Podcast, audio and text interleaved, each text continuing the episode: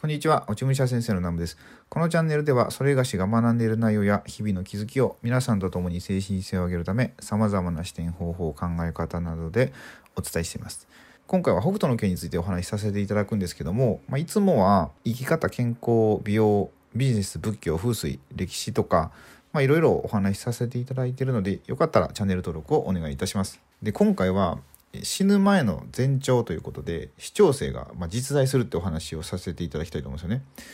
で、まあ僕北斗の拳好きなんですよね。小学校の頃とか家帰ってきたら大体やってたんですよ。ごじかごじはんぐらいに。でいつも見てたんですけど、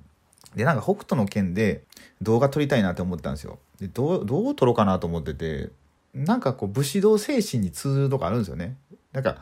見てる見てた方はわかるかもしれないんですけども、結構みんなキャラ立っててすごいかっこいいじゃないですか。でなんか自分の信念持ってるから、まあ、そういうとこからお話しさせていただこうかなと思ったんですけど、とりあえず今回はこの死長生についてお話をしていこうと思います。で死長生ってなんかあの、まあ、北斗の拳見読まれてた方はわかると思うんですけど、まあ、見えたらいちねんぐらいに死ぬっていう設定ですかね。で基本見えないんですよ。で普通は見えないんですけど、なんかそのあの北斗七星の横に赤く輝く星が見えたら、まあ、そのうち死ぬっていうことなんですけど、でこれって別に僕普通に、まあ、フィクションやと思ってたんですよね。ブロンソンさんが作った、まあ、作り話やと思ってたんですけど、まあ、でもなんかねそうでもないみたいなんですよ。で、まあ、まずその話をさせていただきたいんですけど、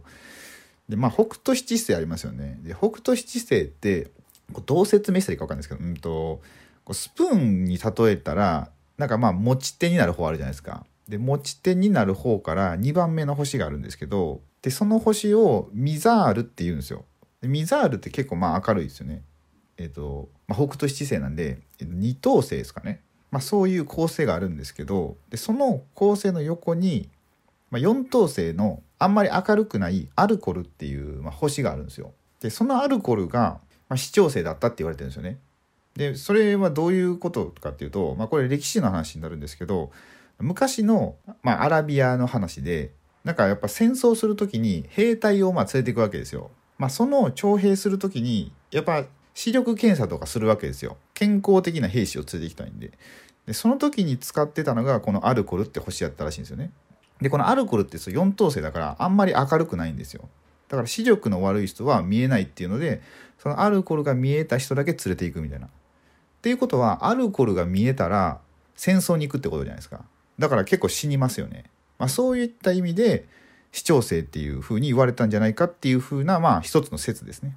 であとこのアルコールなんですけど、日本でもなんかね名前がついてるみたいで、四十グレとか添え星っていう名前がついてたらしいんですよ。なんですけどこれって、まあ、逆の意味やったらしいんですよね。この、まあ、光がちっちゃいから、まあ、普段は見えてるんですよ。普段は見えてるんですけど、それが見えなくなっていったらもうそのうち死んじゃうよねみたいな。だからもう視力が衰えてきたから、それは言うたらもうだんだんとこう死期が近づいてるよねっていう意味で使われたみたいな。まあ、他にも昔中国で呉っていう国があったじゃないですか。なんかあそこの呉の漁師さんなんですかね。でもうなんか寿命星とかっていう風に言われたっていうのもあるんですよ。だからこれも一緒ですよね。その星が見えなくなったら死んじゃうみたいな。まあ、そういう風にこの星は使われたみたいで。そうだから最初のこのアラビアで、まあ、徴兵の時に使われたっていうので、まあ、この北斗の拳を作る時に、まあ、モデルになったんじゃないかなって思うんですよね。そうこれがまあ死長生の話なんですけど、まあ、あのこれ死長生でまあ死ぬ前の兆候じゃないですか。でもこの死ぬ前の兆候って、まあ、その死長生が見えるだけじゃなくて、まあ、普通にこの北斗の拳の世界で言ったらこう死亡フラグが立つキャラっているじゃないですか。雑魚キャラですよ。で雑魚キャラって大体出てきたらあ死ぬなっていうの分かると思うんですけど、まあ、それってどういうキャラかっていうと、大体信念がなくて、まあ、フラフラしてますよね。で、やりたい放題してると。で、そういうキャラって、まあ、ケンシロウとかトキとかレイが現れて、まあ、ほとんど殺されるんですけど、まあ、これって今の現実でも一緒かなって思うんですよね。言ってしまえば、なんか信念も何もなく生きてるみたいな。なんかそれって生きてるようでもう死んでるみたいな感じかなって思うんですよね。なんかこう、武士道的に言うと。で、逆になんか北斗の拳の世界で哲学を持って生きているキャラって、すごいかっこいいんですよね。最初言った武士道的というか、まあ、例えば、